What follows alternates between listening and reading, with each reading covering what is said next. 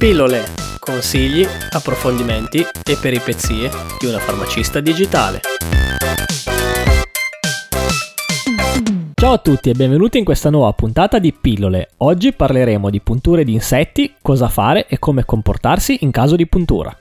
Ciao a tutti e ciao Manuel, oggi parliamo di punture di insetti perché qualche settimana fa eravamo giù in Piemonte dai miei genitori e mio fratello ha deciso di cogliere l'occasione della famiglia riunita per fare una bella grigliata e mentre mangiavamo una bruschetta mio padre ha iniziato ad urlare come un matto. Ci siamo tutti spaventati anche perché si toccava il petto, praticamente una vespa l'aveva a punto. Racconta a tutti cosa hai fatto. Lì per lì ho lanciato la mia bruschetta per aria e mi sono avvicinata a lui. Non ho capito niente, nel senso che pensavo che addirittura fosse un infarto perché si toccava il petto. Poi, il secondo pensiero è stato che si fosse incastrato qualche pezzo di cibo in gola. Poi a un certo punto mi diceva che gli faceva male il petto. Abbiamo alzato la maglia e abbiamo visto che l'aveva appunto qualcosa. E per urlare in quel modo vuol dire che gli aveva fatto proprio male. Dopo aver capito che era una puntura d'insetto, ho cercato anche di capire di che animale si potesse trattare trattare. Infatti era una vespa. La vespa è onnivora, viene attirata spesso dall'odore della carne ed è anche molto feroce. Sferra diverse punture una dopo l'altra e non perde il pungiglione. Quindi la prima cosa che abbiamo fatto è stato sciacquare la parte con dell'acqua fredda e poi io sono corsa a prendere il ghiaccio e mio papà ha tenuto il ghiaccio per circa un quarto d'ora. Dopodiché sono riuscita a recuperare una crema al cortisone per ridurre un po' l'infiammazione dato che era già gonfio. Eravamo quindi tutti un po' più tranquilli e finalmente ci siamo riusciti a godere la giornata tutti insieme e la bella grigliata. Poi l'altro motivo che mi ha spinto a parlare di questo tema è stata la scorsa domenica di turno in cui un cliente su due entrava morsicato da chissà quale animale andando a camminare in montagna. Quindi partiamo subito. Ah comunque ciao papà e grazie per aver ispirato questa nuova puntata. Quando hai raccontato di tuo papà hai detto di capire di che animale si trattasse. Ci sono delle differenze? Una delle principali differenze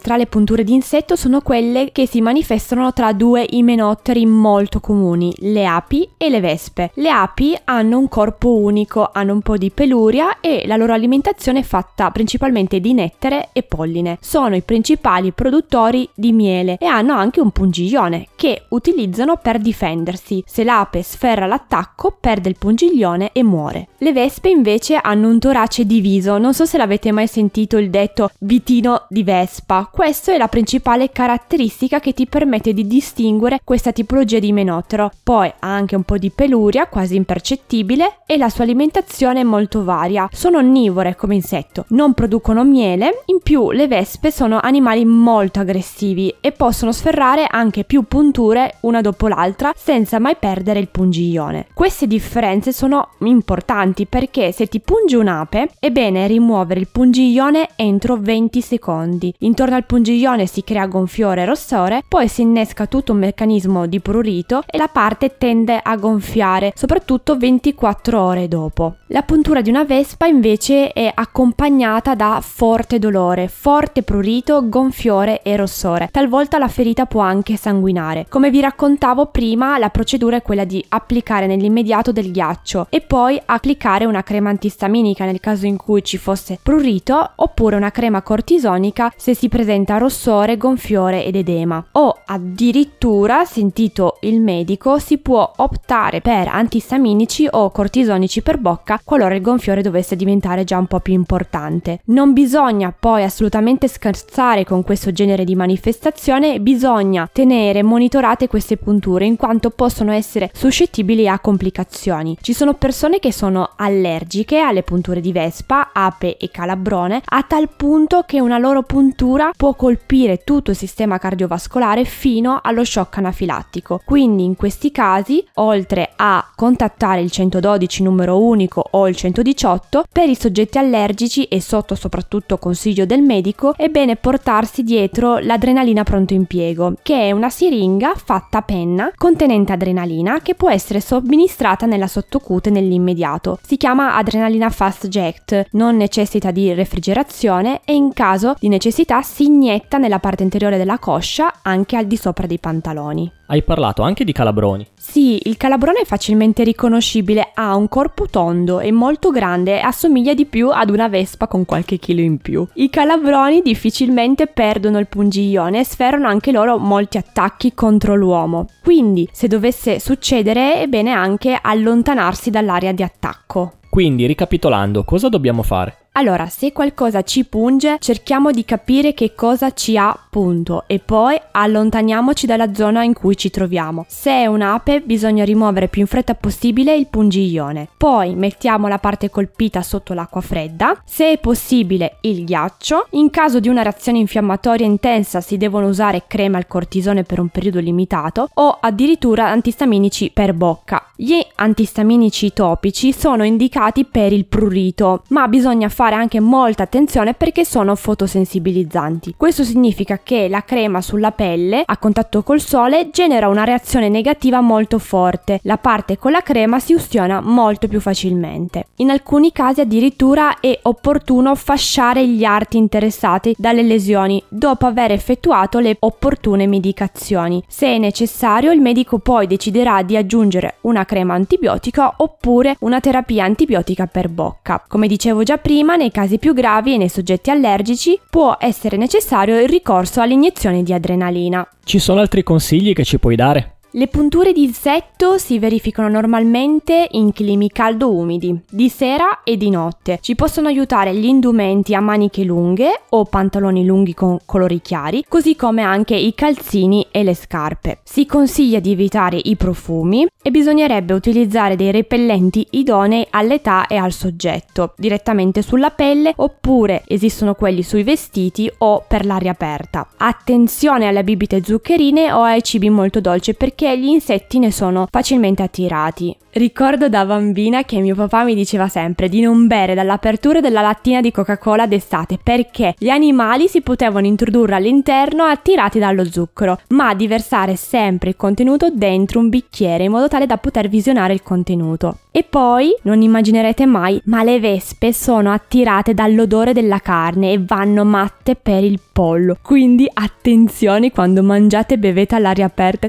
Ti ricordi l'anno scorso ad Antibes quando siamo stati attaccati da uno sciame di vespe che rincorrevano il nostro pollo? Purtroppo sì, era l'unico cibo che avevamo eppure le vespe lo volevano. Mamma mia, un altro animale che in questi giorni ci sta pungendo e il suo morso non passa inosservato è il ragno. La nonna dice sempre ragno porta guadagno, ma per me ragno porta solo prurito e problemi. La puntura di ragno la riconosci perché sulla pelle ti lascia due buchini uno vicino all'altro. I ragni non hanno i denti, ma presentano due cheliceri e la loro puntura è fortemente pruriginosa e ti rendi conto che è stato proprio un ragno a pungerti perché intorno alla puntura si formano tante piccole bollicine. Alcuni ragni sono anche molto pericolosi e il veleno tende a far morire le cellule della pelle e necrotizzare la parte colpita e il veleno diffondendosi può causare anche gravi reazioni sistemiche. Ma se vedete la parte morsa da un ragno diventare nera, correte subito in ospedale. In zone montane nel nord Italia si parla anche di punture da parte del ragno violino, che è uno dei ragni italiani più pericolosi. Poi parliamo della classica puntura della zanzara e tra le più temibili troviamo anche la zanzara tigre. La zanzara tigre è una zanzara originaria del sud-est asiatico ed è arrivata in Italia all'inizio degli anni 90. Si è adattata molto facilmente al nostro clima e quindi a tutti gli effetti è diventata una zanzara italianizzata. Dal punto di vista dell'aspetto si distingue molto bene dalla zanzara comune in quanto è tigrata. Quando si parla di zanzare bisogna agire in prevenzione, utilizzando un abbigliamento e dei trattamenti repellenti adatti alla proprietà. Le sostanze repellenti da applicare sulla cute ostacolano ostacolano il raggiungimento della pelle da parte della zanzara impedendone di intercettare i capillari sanguigni. La puntura di zanzare è la più comune e anche la più riconoscibile, la parte si arrossa e diventa molto pruriginosa e nella zona di puntura si crea una bollicina rialzata più gonfia che tende a diventare poi successivamente rossa. In questi casi esistono delle penne dopo puntura rinfrescanti lenitive che non contengono ammoniaca oppure creme antiprurito emollienti che non contengono sostanze cortisonico simili, adatte anche ai bambini più piccoli. Grazie Alice per tutte queste informazioni. Vi invito ad iscrivervi alla newsletter su www.alicefarmacist.it perché in futuro usciranno articoli del blog molto utili su questa tipologia di argomenti. Se vi è piaciuto questo podcast, cosa aspettate? Iscrivetevi. Per farlo trovate tutte le informazioni sul sito web www.pillolepodcast.it. Di nuovo un saluto a tutti e alla prossima puntata. Ciao. Ciao.